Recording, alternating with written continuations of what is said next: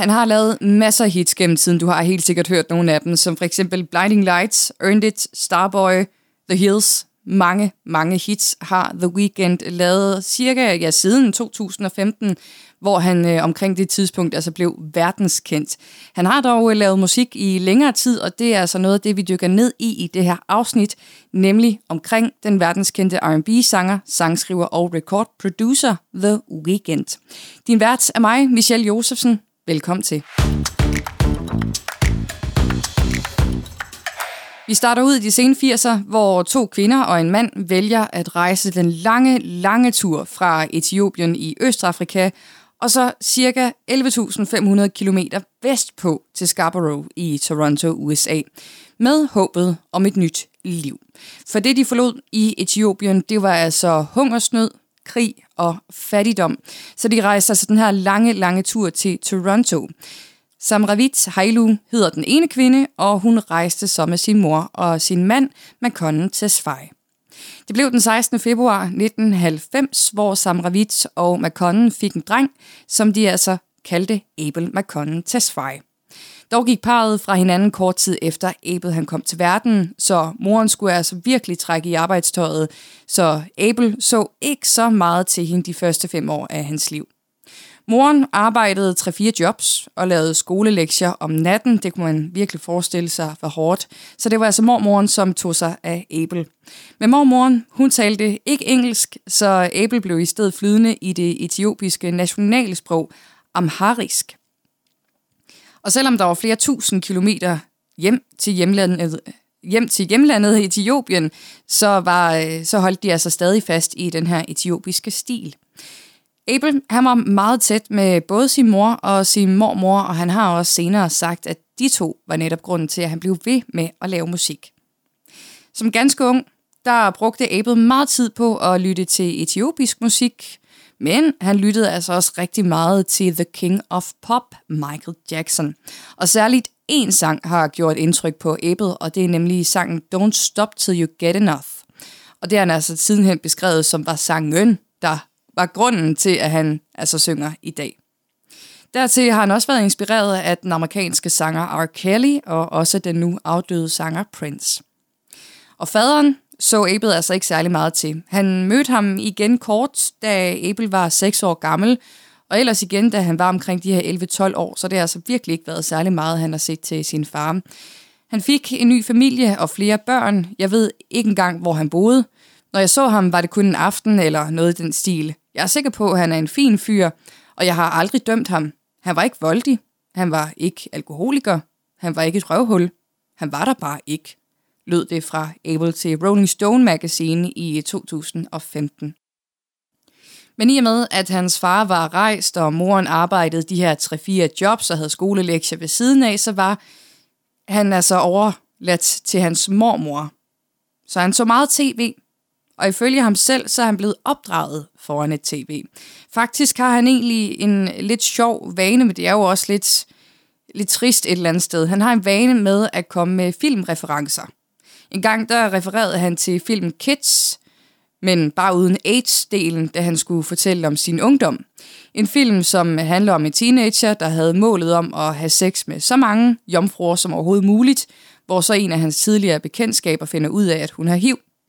I en artikel fra The Guardian i 2016, der fortæller Abel, at han var nødsaget til at lære alt gennem tv'en, da han altså ikke havde en farfigur i huset. Der var ingen drenge omkring ham, det var bare hans mor og, og sig selv.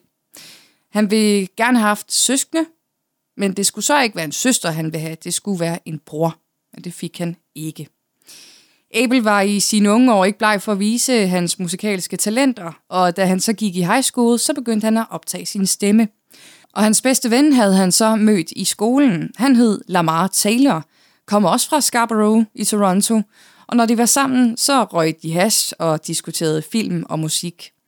I 2007, da Abel var 17 år, så snakkede de om at droppe ud af skolen. Og jeg ved, vi har hoppet meget hurtigt frem her i hans år, men, og det kommer vi også ind på lidt senere, han har faktisk ikke været så glad for at udtale sig til pressen, i hvert fald i det første lange stykke tid, da han begyndte at, at jagte sin musikalske karriere, men det kommer vi ind på lidt senere.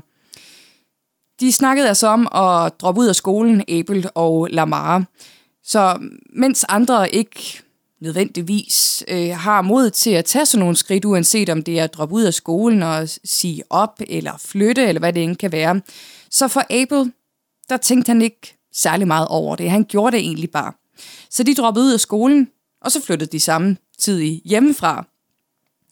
Beslutningen om at droppe ud af skolen var hans mor Millestad ikke begejstret for, og Abel husker virkelig øh, den dag, hvor han slæbte sin madras ud af sit værelse, og med Lamars hjælp, altså hans bedste vens hjælp, fik den op i bilen.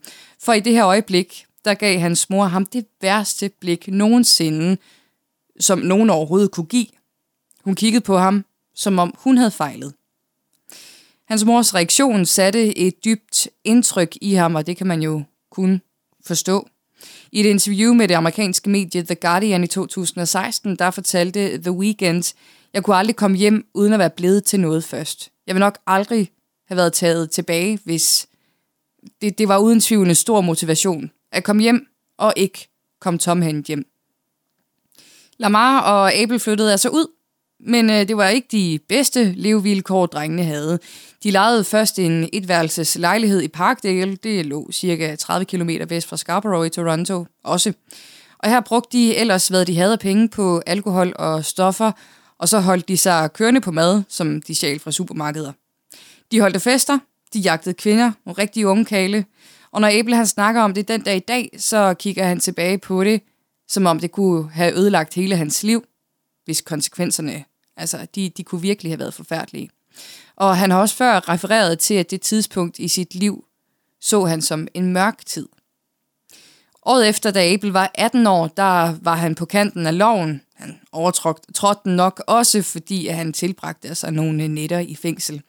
Men med denne vaklen på, på kanten, så fik han om sider slået øjnene op og givet sig selv en ny chance, og så nu holde fokus, fokus på, hvad han vil. Og det var jo at få en musikkarriere. Så han flyttede ud af lejligheden i Parkdale og boede ved den ene kæreste efter den anden i en som tid, og så flyttede rundt mellem forskellige kærester. Og mens der fik Abel også et job. Det øh, bestod i, at han lavede, lagde tøj sammen i en butikskæde.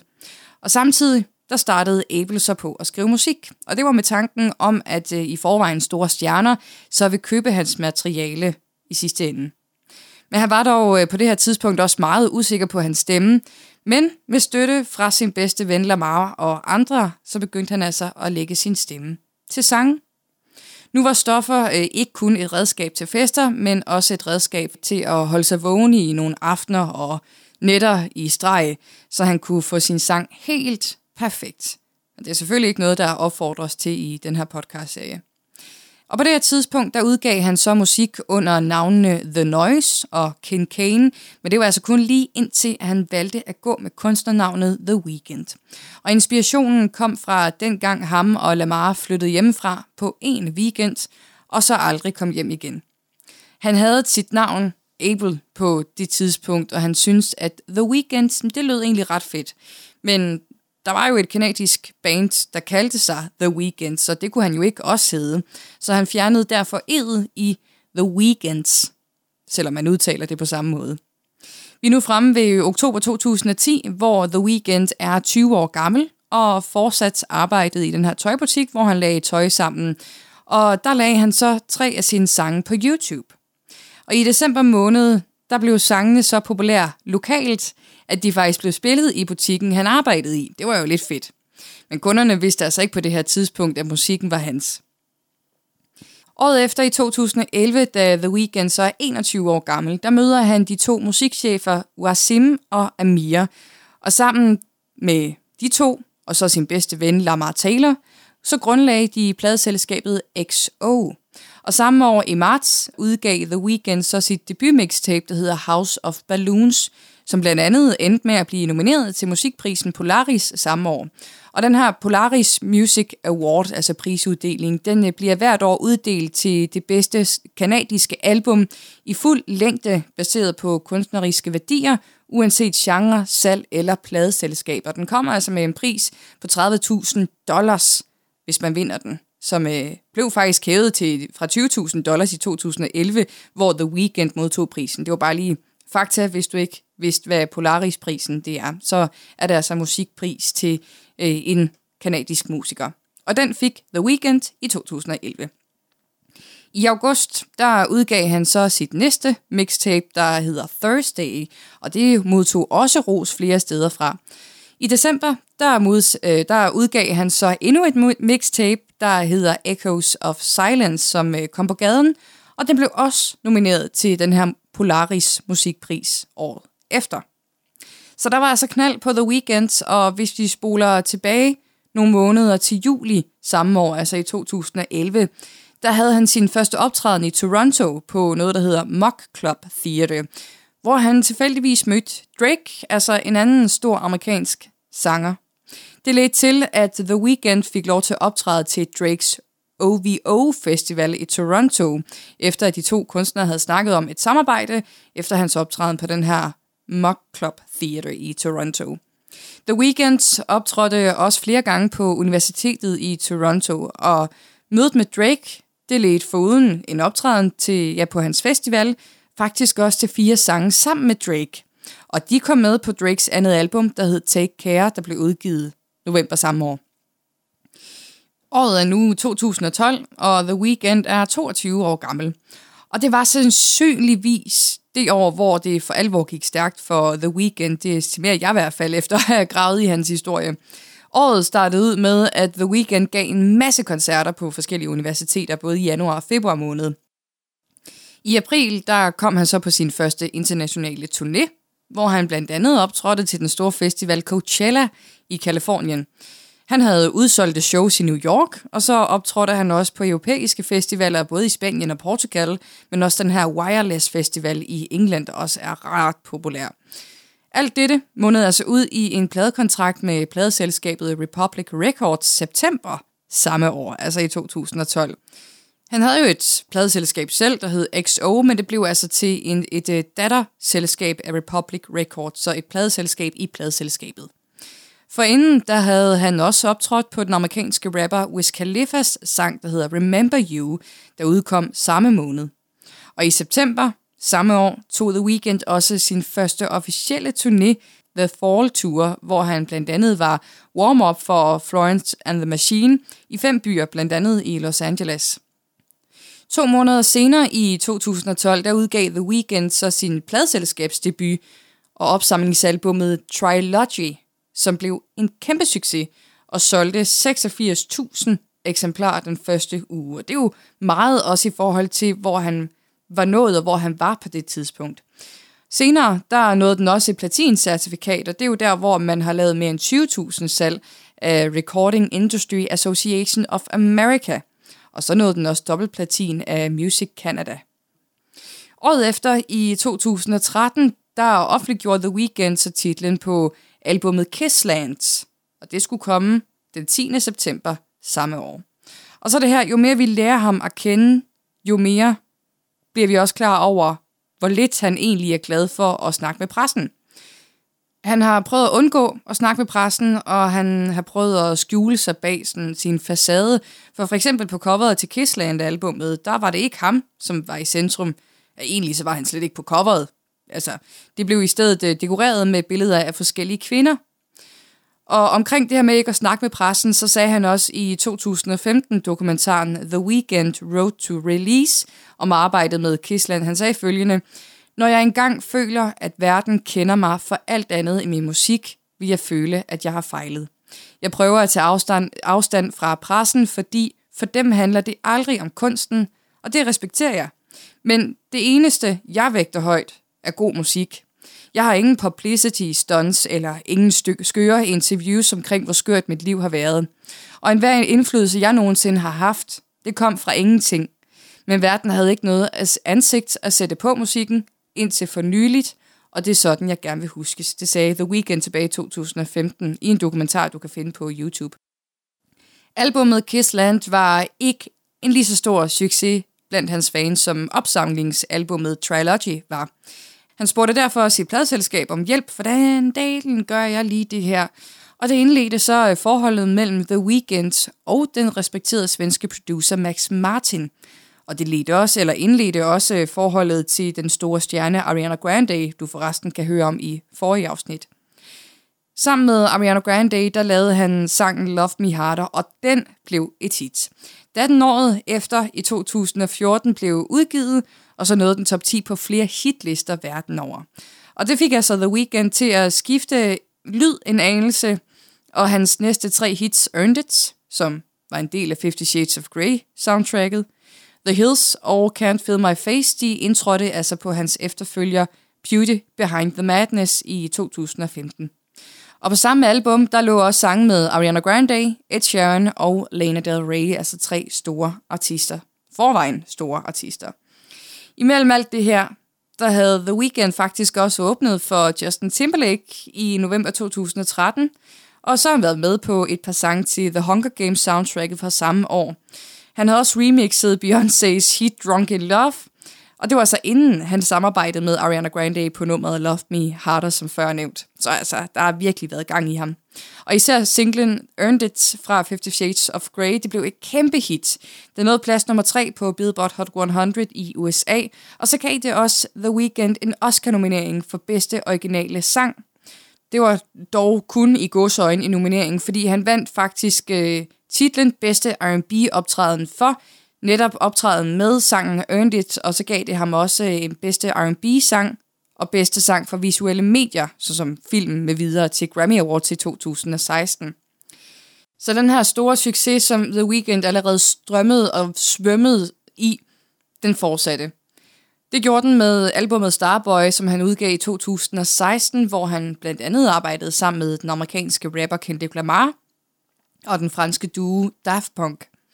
Det blev også til albumet My Dear Melancholy, som han udgav i 2018, der egentlig indbar sig lidt mere den her atmosfæriske lyd fra hans tidligere musik. Og efterfølgende blev det så også til albumet After Hours i 2020. Så The Weeknd var altså virkelig sat på verdenskortet nu. Og i februar 2021, der udgav The Weeknd sit andet store opsamlingsalbum, han kaldte The Highlights, der debuterede som nummer to i USA, og samme måned, der optrådte han til det verdenskendte Halleys Show i de store årlige amerikanske fodboldkamp Super Bowl, der har mange millioner serier. Så altså succes på succes på succes nu for The Weeknd. Og derudover i 2021, der udgav han også, eller genudgav faktisk, sine tre første mixtapes i sin autentiske stil med de originale mixes og samples, simpelthen for at fejre deres 10 års jubilæum. Nu var der allerede gået 10 år siden han udgav de her tre mixtape. Det var House of Balloons, der han øh, udgav i marts måned i 2021, Thursday i august og Echoes of Silence i december, vil jeg mærke genudgav. Samme år i april der udgav han et remix af sangen Save Your Tears med Ariana Grande, og det var faktisk deres øh, tredje samarbejde sammen. Og også som en lille sjov detalje, så var det deres første nummer et hit, altså hver især. De havde ikke haft øh, en, der, der debuterede på nummer et før det, men det nåede altså plads nummer et i USA. Det væltede ind med nomineringer og med priser i kølvandet på sangen her Save Your Tears, mens han øh, faktisk også optrådte til både Brit Awards i England, Billboard Music Awards og iHeartRadio Music Awards i USA. Og han optrådte ikke kun til de forskellige prisuddelinger, han var også nomineret i flere, øh, i flere kategorier. Og i 2022, der udgav The Weeknd så sit femte album, Dawn FM. Så det er altså blevet til meget musik, mange priser, mange turnéer og mange albums gennem tiden for The Weeknd.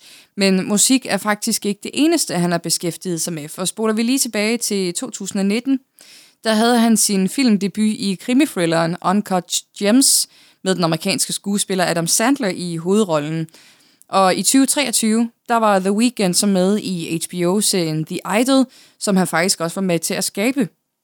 Men det flød altså ind med negative reaktioner på den her The Idol-serie fra flere forskellige retninger, og de bundet i sin grafiske skildring af nøgenhed på skærmen og seksuelt indhold. Og det resulterede altså i, at HBO, streaminggiganten, den 28. august 2023 sagde, at de altså havde aflyst The Idol efter den første sæson, og den nåede altså kun at have fem afsnit.